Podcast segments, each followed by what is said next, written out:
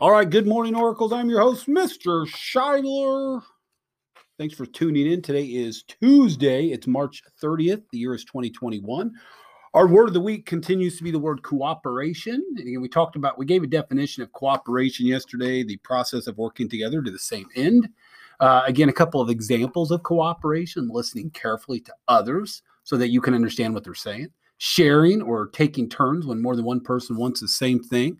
Um, yesterday, we cooperated when we did our fire drill. Uh, there was a time I had to speak again because I had a group of students that continued to mess around during the fire drill. So again, that's an example of we need to cooperate. Um, I would be respectful of you if you were talking to me.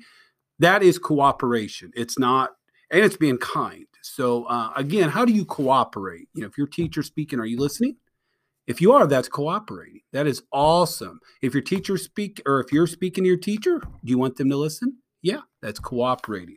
Uh, again, in the cafeteria, we cooperate. You know, there's a time you can talk. There's a time where we need you to cooperate and listen because the adult's speaking again for safety. So, again, thank you for all you're doing for cooperation. And I love, again, I love one of my favorite things to get in my mailbox is a class created list or students create a list of examples of cooperation because, again, sometimes we say these words, but we don't really apply them. How do you apply cooperation in your class or at home. I'd love to read those. Let's begin our day with the Oracle mission. I will be innovative, be bold, build a legacy. Students celebrating a birthday today include our good friend Rylan Rush. Happy birthday to you, Rylan. Uh, let's see, from a staff perspective, does not appear we have any birthdays today.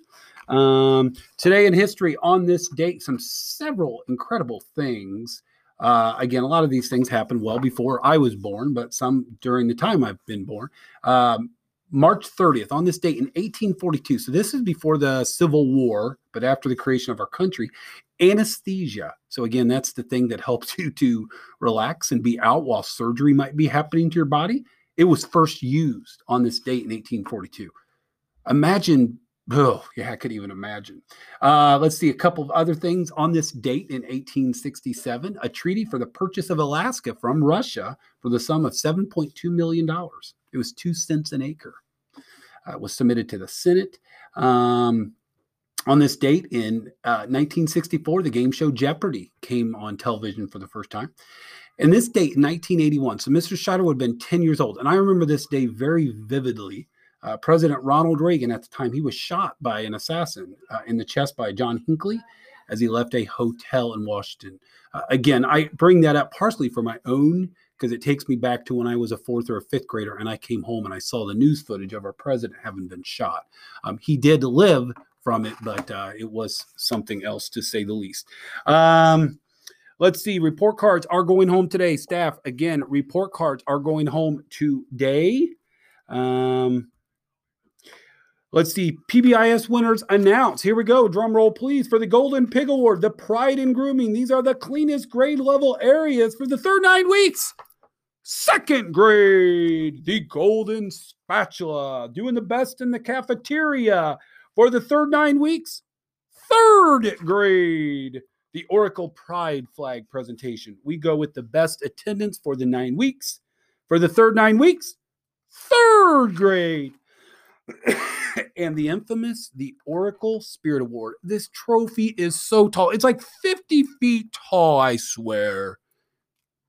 Guess who got it?